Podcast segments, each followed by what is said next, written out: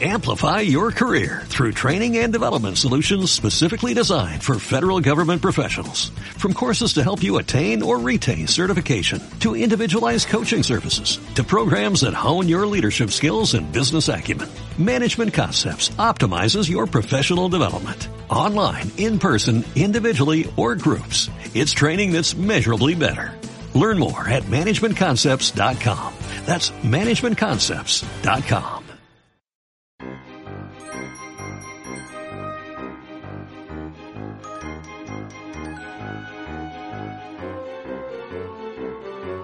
Hola amigos y amigas, yo soy Iván Mourín y os doy la bienvenida a Misteriosamente Misterioso, vivencias de un escritor de lo más Para. normal. Muchas gracias Ángela. ¿Qué tal va el verano? Yo la verdad que así así, he cogido un resfriado, tela. Y tengo la garganta como si me hubieran metido una escobilla del váter, ahí por la garganta, al fondo. Pero bueno, ¿qué le vamos a hacer? Supongo que muchos sabréis que uno de los autores clásicos universales del terror que me ha influenciado muchísimo desde pequeño es H.P. Lovecraft, Howard Phillips Lovecraft. Pues hoy, 20 de agosto, se cumple el 129 aniversario de, este gran escritor, de este gran creador de, de terrores cósmicos. Por este motivo me gustaría hacerle o dedicarle este episodio como homenaje por todo lo que me ha llegado a aportar. Y quiero hacer para ello una pequeña adaptación de uno de sus relatos, eh, grabado en la casa. Algo muy humilde, pero hecho realmente desde, desde lo más profundo, desde el corazón. Así que vamos con la entradilla y vamos con el relato. Comenzamos.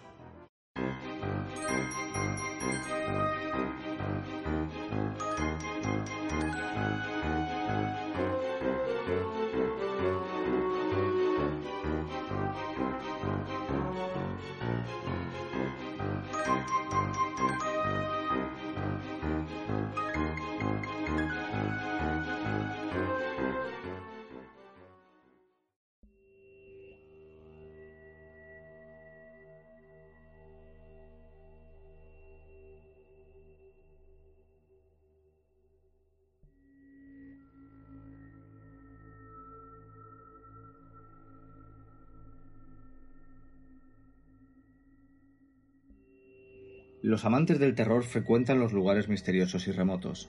Para ellos son las catacumbas de Ptolomeo y los labrados mausoleos de tantos y tantos mundos de pesadilla. A la luz de la luna escalan las torres de los ruinosos castillos del Rin y tropiezan una y otra vez por las oscuras escalinatas cubiertas de telarañas bajo las desperdigadas piedras de olvidadas ciudades de Asia. El bosque encantado y la desolada montaña son sus santuarios, y merodean en torno a los desolados monolitos que se erigen en despobladas islas. Pero el verdadero epicúreo de lo terrible, aquel para quien un nuevo estremecimiento de inconmensurable horror representa el objetivo principal y la justificación de toda una existencia, aprecia por encima de todo las antiguas y solitarias granjas que se levantan entre los bosques de Nueva Inglaterra, pues es en esta región donde mejor se combinan los sombríos elementos de fuerza, soledad, fantasía e ignorancia, hasta constituir la máxima expresión de lo tenebroso.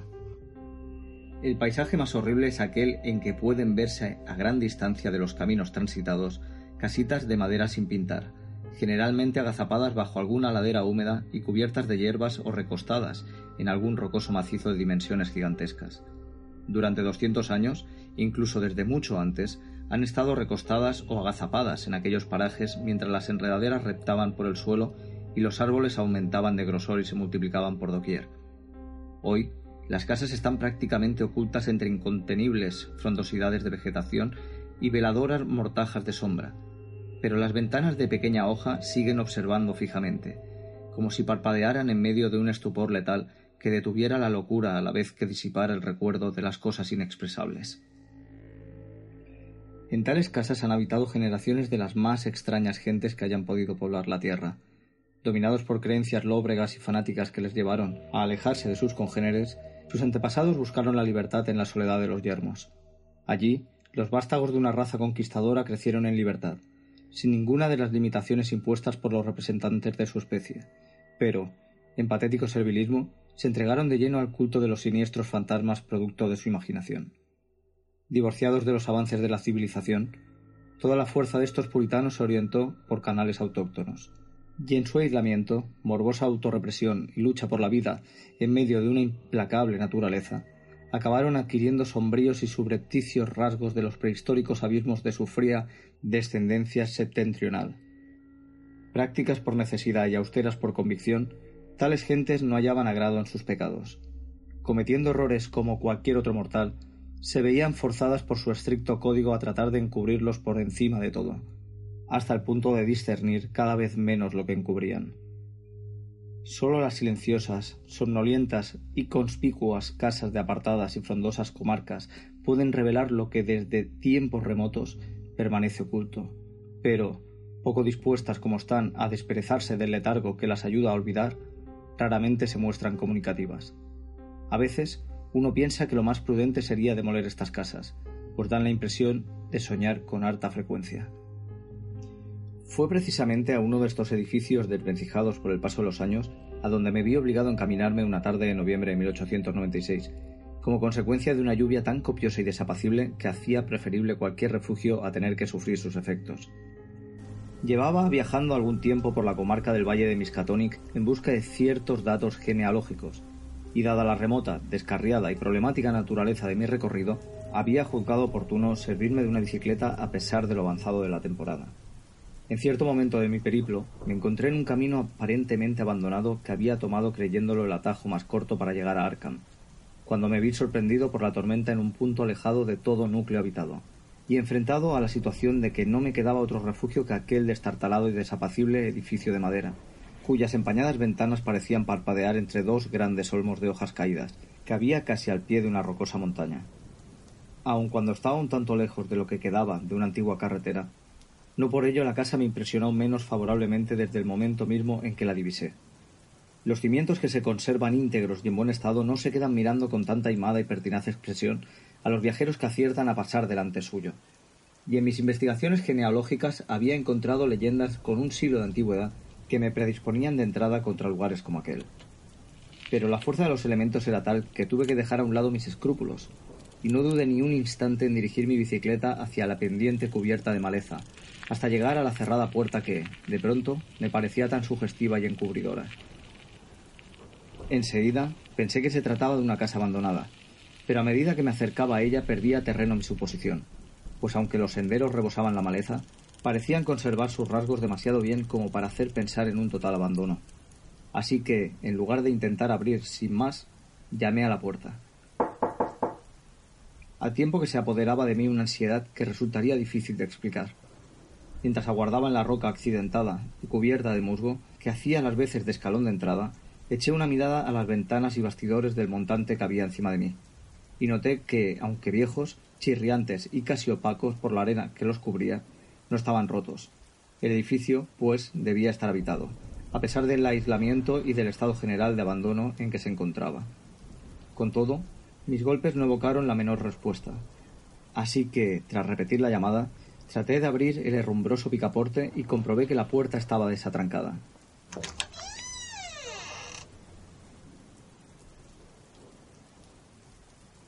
En el interior había un pequeño vestíbulo de cuyas paredes se estaba cayendo el yeso. A través de la puerta se filtraba un olor ligero pero particularmente insoportable. Entré, sin soltar la bicicleta, y cerré la puerta tras de mí. Al frente mío había una estrecha escalera, flanqueada por una pequeña puerta que seguramente debía conducir al sótano, mientras que a la izquierda y a la derecha se veían sendas puertas cerradas que llevaban a otras tantas habitaciones de la planta baja. Tras apoyar mi bicicleta contra la pared, abrí la puerta situada a la izquierda y me adentré en una pequeña cámara de techo bajo en la que apenas entraba luz a través de sus dos polvorientas ventanas, y estaba amueblada con la mayor desnudez y primitivismo imaginables. Daba la impresión de tratarse de una sala de estar, pues había una mesa, varias sillas y una inmensa chimenea sobre cuya repisa hacía tic-tac un antiguo reloj. Apenas había unos cuantos libros y papeles, y en la oscuridad reinante difícilmente podía distinguir los títulos. Lo que más me interesaba de aquel lugar era el aire arcaizante perceptible en cualquier detalle, por mínimo que fuese. En la mayoría de las casas de la comarca había encontrado abundantes reliquias del pasado, pero en esta la antigüedad era sorprendente y total. En toda la habitación no conseguí localizar un solo artículo de fecha indudablemente por revolucionaria. Si el mobiliario no hubiese sido tan humilde, aquel lugar habría constituido el paraíso de un coleccionista. Mi aversión, suscitada en un principio por el desolado exterior de la casa, fue en aumento a medida que recorría con la mirada tan singular vivienda. No sabría decir qué era exactamente lo que me inspiraba temor o detestaba de aquella casa. Pero había algo en aquella atmósfera que me recordaba una fragancia de épocas licenciosas, de ignominiosa brutalidad y de secretos que era mejor relegar al olvido. No tenía ganas de sentarme, así que me puse a dar vueltas y a examinar de cerca los objetos que había advertido al entrar. El primer objeto que atrajo mi curiosidad fue un libro de tamaño medio que había sobre la mesa y presentaba tan antediluviano aspecto que me sorprendí de verlo fuera de un museo o biblioteca. Estaba encuadernado en cuero con guarniciones de metal y se encontraba en excelente estado de conservación. No resultaba nada corriente encontrar semejante volumen en tan humilde vivienda. Mi sorpresa aún fue mayor cuando lo abrí por la primera página. Pues resultó ser nada menos que la descripción de Picafetta de la región del Congo, escrita en latín a partir de las observaciones recogidas por el marinero Lope e impresa en Frankfurt en 1598. Había oído hablar en repetidas ocasiones de aquella obra, con sus curiosas ilustraciones, obra de los hermanos de Bray, y por unos momentos me olvidé, mientras hojeaba las páginas, del malestar que sentía. Los grabados eran sumamente interesantes, inspirados en la imaginación, y sin preocuparse por respetar la exactitud de las descripciones, en ellos se representaba a los negros con piel blanca y rasgos caucásicos. Habría estado hojeando el libro durante un buen rato, de no ser por una circunstancia absolutamente trivial que irritó mis exasperados nervios y reavivó la sensación de desasosiego que me invadía.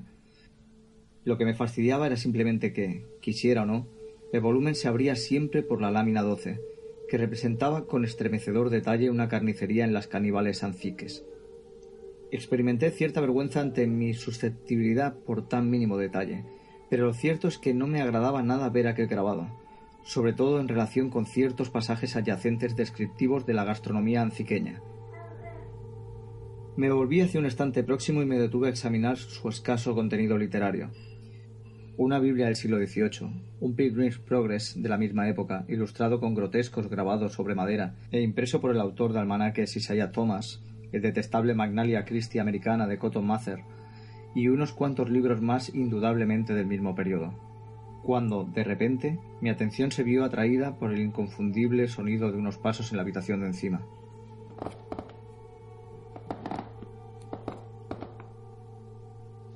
Sorprendido y perplejo al principio, sobre todo tras la falta de respuesta a mis golpes en la puerta, no tardé en concluir que quien quiera que fuese quien andaba por allí acababa de despertarse de un profundo sueño, y menos sorpresa me causó oír pasos que descendían por la chirriante escalera, las pisadas eran fuertes, pero parecían encerrar una singular nota de preocupación, una nota que aún me gustó menos si cabe, precisamente porque los pasos eran pesados. Al entrar en la habitación había cerrado la puerta detrás de mí. Al cabo de un rato, tras unos instantes de silencio en el que el caminante debió de pararse a examinar la bicicleta que había dejado en el vestíbulo, oí un desmañado forcejeo en el picaporte y luego vi cómo se abría la artesonada puerta. En medio de la puerta había una persona de tan singular apariencia que si no profería un grito se debió, sin duda, a lo que de buena crianza me quedaba. Anciano, con la barba canosa y con unos andrajos por toda ropa, mi anfitrión tenía un semblante y un físico que inspiraban admiración y a la vez respeto. No tendría menos de un metro noventa de estatura, y a pesar de su aspecto general de persona entrada en años y viviendo en la más absoluta miseria, era de complexión fuerte y vigorosa, su cara, casi oculta por una larga y poblada barba que le cubría por completo las mejillas, tenía una tez extraordinariamente sonrosada y menos arrugada de lo que cabría esperar, mientras que, por encima de una ancha frente, le caían unas greñas de pelo canoso que escaseaba debido al paso de los años. Sus azules ojos, aunque un poco inyectados en sangre, parecían inexplicablemente vivos y lanzaban miradas abrasadoras.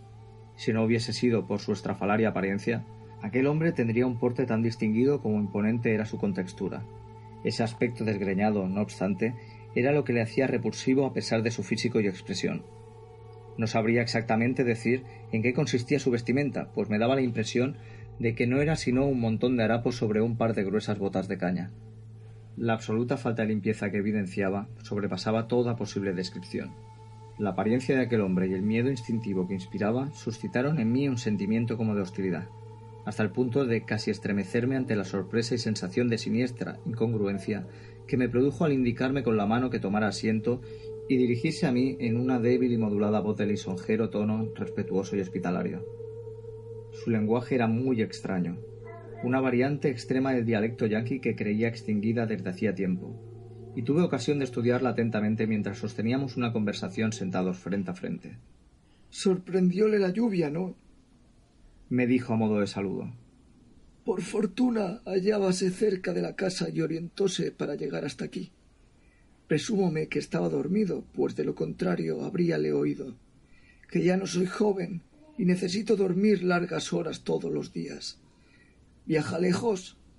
No transita mucha gente por este camino desde que presumieron la diligencia de Arkham. Le dije que me dirigía a Arkham y le presenté mis excusas por haber entrado tan bruscamente en su vivienda, tras de lo cual el anciano volvió a tomar la palabra. Alégrame verle, caballero. Apenas se ven caras nuevas por aquí, y no tengo mucho con qué solazarme estos días. Presumo que es de Boston, ¿no? Nunca he estado allí, pero puedo distinguir a un hombre de ciudad solo con verle. Tuvimos un maestro para todo el distrito allá por el ochenta y cuatro, pero hubo de irse un buen día y nadie ha vuelto a oír hablar de él desde entonces. Al llegar a este punto, el anciano emitió una especie de risa sofocada, y no me dio explicación alguna al inquirirle el motivo de la misma. Daba la impresión de estar de muy buen humor, pero tenía las rarezas propias de un hombre de tan desastrada apariencia.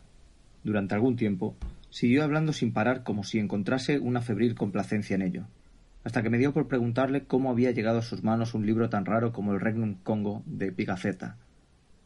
No me había repuesto de la sorpresa que me produjo ver allí aquel libro, y me mostraba un tanto renuante hablar de él, pero la curiosidad se impuso sobre todos los difusos temores que habían ido apoderándose de mí desde la primera mirada que lancé a aquella casa. Para alivio mío, la pregunta no resultó embarazosa, pues mi anciano anfitrión respondió de modo espontáneo y con harta facundia. Oh, el libro africano. Cambiómelo el capitán Ebenezer Gold por algo mío allá por el sesenta y ocho, antes que muriera en la guerra. Algo había en el nombre de Ebenezer Holt que me hizo levantar la vista al instante.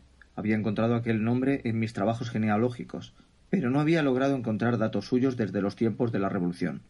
Me pregunté si aquel hombre podría ayudarme en la tarea en que estaba embarcado, pero decidí aplazar mi pregunta para más adelante. Entretanto, el anciano prosiguió su relato.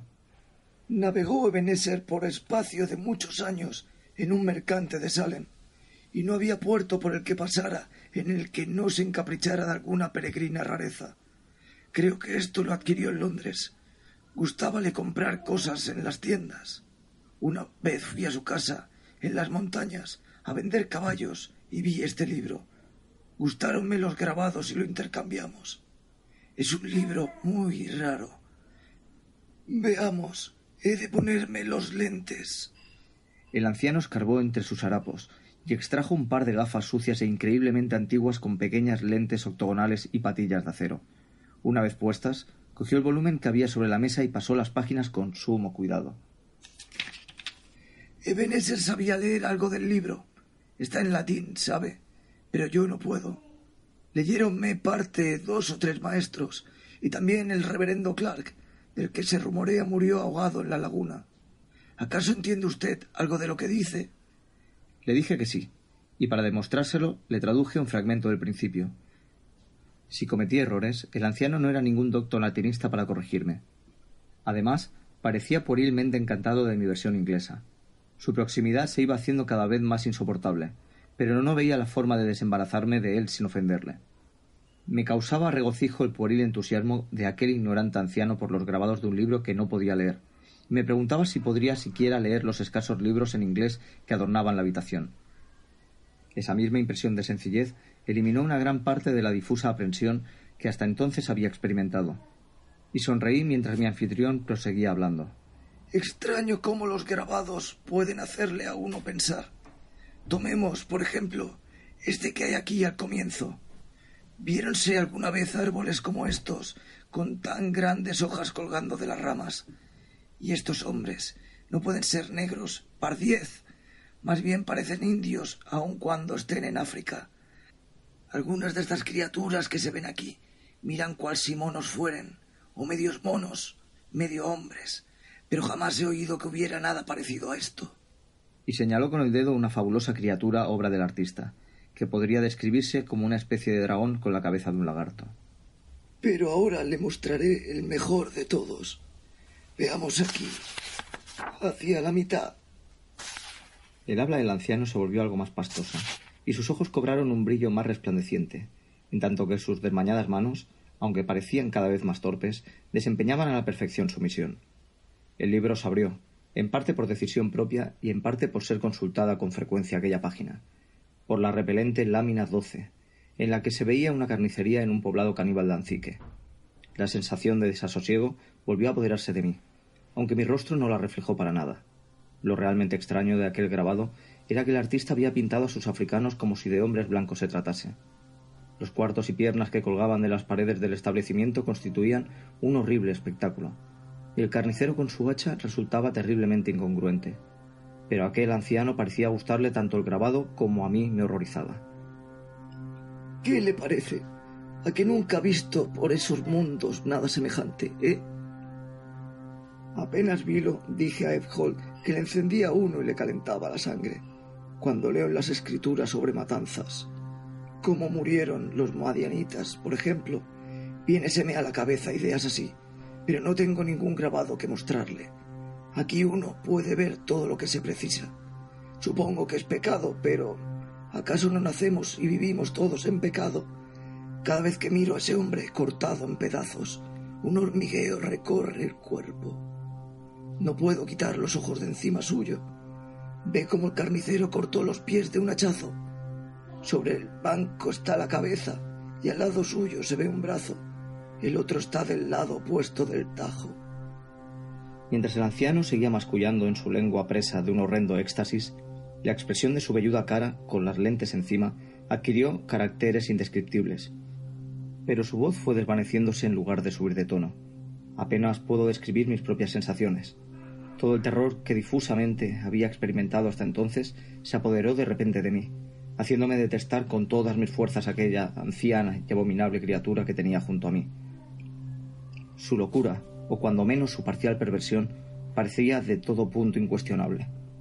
Su voz se había ido apagando hasta casi no pasar de un susurro, y su tono ronco, más terrible que cualquier chillido, me hacía temblar de estremecimiento al oírla. Como decía, es curioso cómo los grabados le hacen cavilar a uno. ¿Sabe, joven? Refiérome a este que tenemos delante. Cuando Eve me dio el libro solía mirarlo muy a menudo sobre todo después de oír al reverendo Clark despotricar los domingos tocado con su gran peluca. Espero que no se asuste, joven, de lo que voy a decirle. Pero una vez ocurrióseme una diablura. Antes de sacrificar las ovejas para venderlas en el mercado, miraba el grabado. Matar ovejas era mucho más agradable después de mirarlo. La voz del anciano bajó muchísimo de tono en adelante. A veces era tan débil que apenas podía oír sus palabras. Hasta mí llegaba el ruido de la lluvia y el batir de los empañados marcos de la ventana, y de repente percibí el estruendo de un trueno cercano. Algo muy raro para aquella época del año. Un impresionante resplandor, seguido de un fenomenal estrépito, hizo estremecer hasta los cimientos de la endeble casa, pero el anciano, que no cesaba de susurrar, pareció no advertir nada. Matar ovejas era mucho más agradable. Pero usted ya sabe, no era tan agradable. En verdad, es extraño cómo llega uno a prenderse de un grabado. Por lo más sagrado, joven. No se lo diga a nadie, pero júrole por Dios que el grabado empezaba a despertarme hambre de alimentos que no podía cultivar ni comprar. Pero no se me altere, ¿le pasa algo? A fin de cuentas, no hice nada. Preguntábame sencillamente qué habría sucedido de haberlo hecho. Dícese que la carne es buena para el cuerpo humano y que infunde a uno nueva vida. Así que preguntéme si el hombre no viviría muchos más años si comiese una carne más igual a la suya. Pero aquí el susurro del anciano se apagó del todo. La interrupción no fue debida al espanto en que me hallaba sumido, ni a la cada vez más fuerte tormenta, en medio de cuyo desatado furor abrí de repente los ojos para verme ante una humeante soledad de ennegrecidas ruinas. La causa de todo ello fue un suceso harto simple, aunque nada corriente. Ante nosotros se encontraba el libro abierto, con el grabado mirando repulsivamente hacia arriba. Al musitar el anciano las palabras más igual a la suya, Se oyó un golpecito como de un chapoteo, y algo se dejó ver en el papel amarillento de aquel tomo abierto del revés.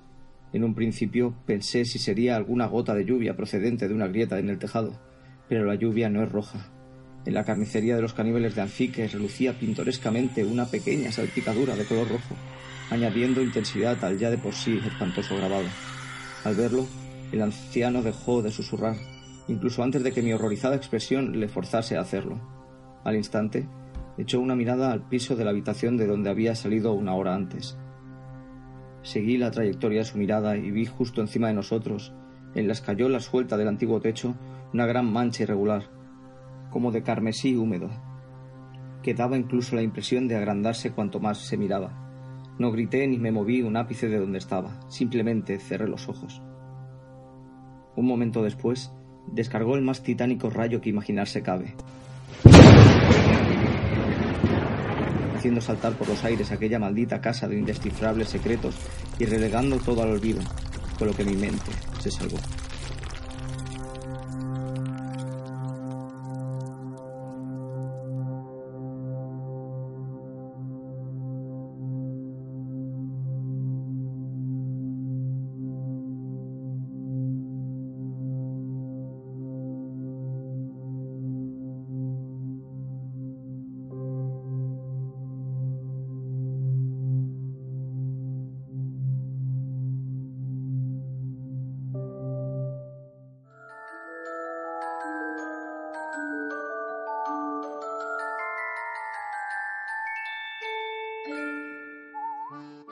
Las recomendaciones de hoy, como no puede ser de otra manera, están relacionadas con Lovecraft. Y la primera es esta cómic o novela gráfica, como lo queréis llamar. Providence, el miedo que acecha, de Alan Moore como guionista, dibujo de Jason Burroughs, publicado por Panini Comics, que se encuentra disponible en tres tomos. Yo los dos, eh, el segundo y el tercero, los he dejado, espero que ahora después del verano me los devuelvan o cortaré manos. Las cosas son como son. no, no, no, no soy tan bestia. Pero eh, es una historia que es muy chula. Trata sobre un periodista, Robert Black, que a principios del siglo XIX, él es periodista en el New York Herald, decide adentrarse en la América profunda en, busca de un libro, eh, Supplement, que bueno, tiene eh, connotaciones eh, misteriosas y mágicas. Esta historia, la verdad que nos va mezclando estos hechos fantásticos que va desarrollando Alan Moore inspirados en el mundo de Lovecraft con hechos históricos como por ejemplo eh, la guerra mundial, eh, la ley seca o la expedición que realizó el New York Herald en busca del Dr. Livingstone. Como digo, es una historia realmente chula. Los dibujos eh, son, son estupendos, sobre todo en el momento en que empezamos a, descubrir a, esta, a estos personajes, a estos aldeanos oscuros, siniestros, diferentes. Y lo bueno también que se va intercalando con el diario personal de, este periodista. Como digo, una historia muy interesante. No voy a desvelar más porque la verdad que lo suyo es que lo leáis, que lo disfrutéis. Tanto la historia como ya digo, los, los dibujos. Los dibujos son muy guapos. Así que aquí mi primera recomendación, Providence.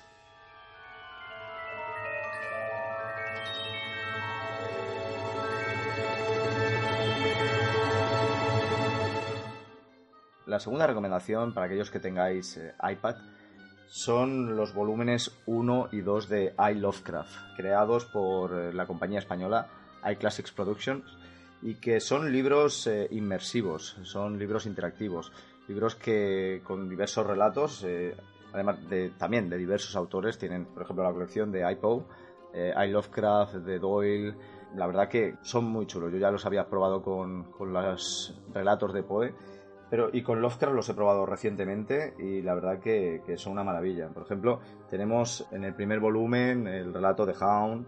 Lo suyo es que lo podáis eh, disfrutar con, auriculares. Hay momentos en que las imágenes pues eh, se mueven, tú puedes interactuar, te llevas tus sustillos porque cuando menos te lo esperas, para eso están, ¿no? Son historias de terror. Y, en, este, en este primer volumen, como, como os decía, está The Hound, La Ventana, eh, Dagon, una biografía de, Lovecraft, unos bocetos hechos por los, por los autores de la colección. Y el segundo volumen tiene los relatos El color que cayó del cielo y extras. La verdad que en este hay poquita cosa, pero bueno, pero está chulo, ah, está guapo. Así que mi segunda recomendación son los volúmenes 1 y 2 de I Lovecraft eh, para iPad y también eh, echarle un vistazo a los otros títulos que tienen. Como os digo, vale mucho la pena.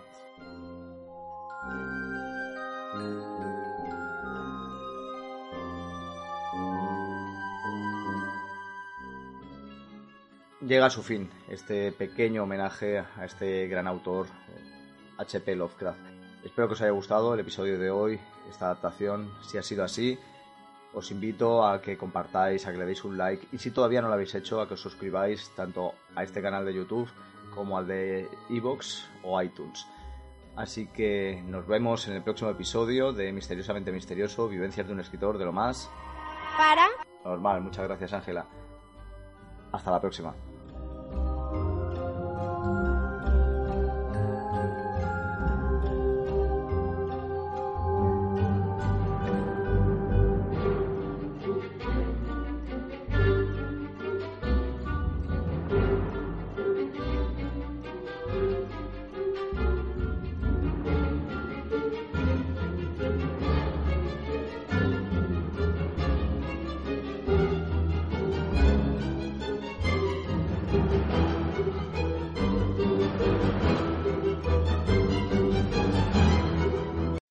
Amplify your career through training and development solutions specifically designed for federal government professionals. From courses to help you attain or retain certification, to individualized coaching services, to programs that hone your leadership skills and business acumen, Management Concepts optimizes your professional development. Online, in person, individually, or groups. It's training that's measurably better. Learn more at managementconcepts.com. That's managementconcepts.com.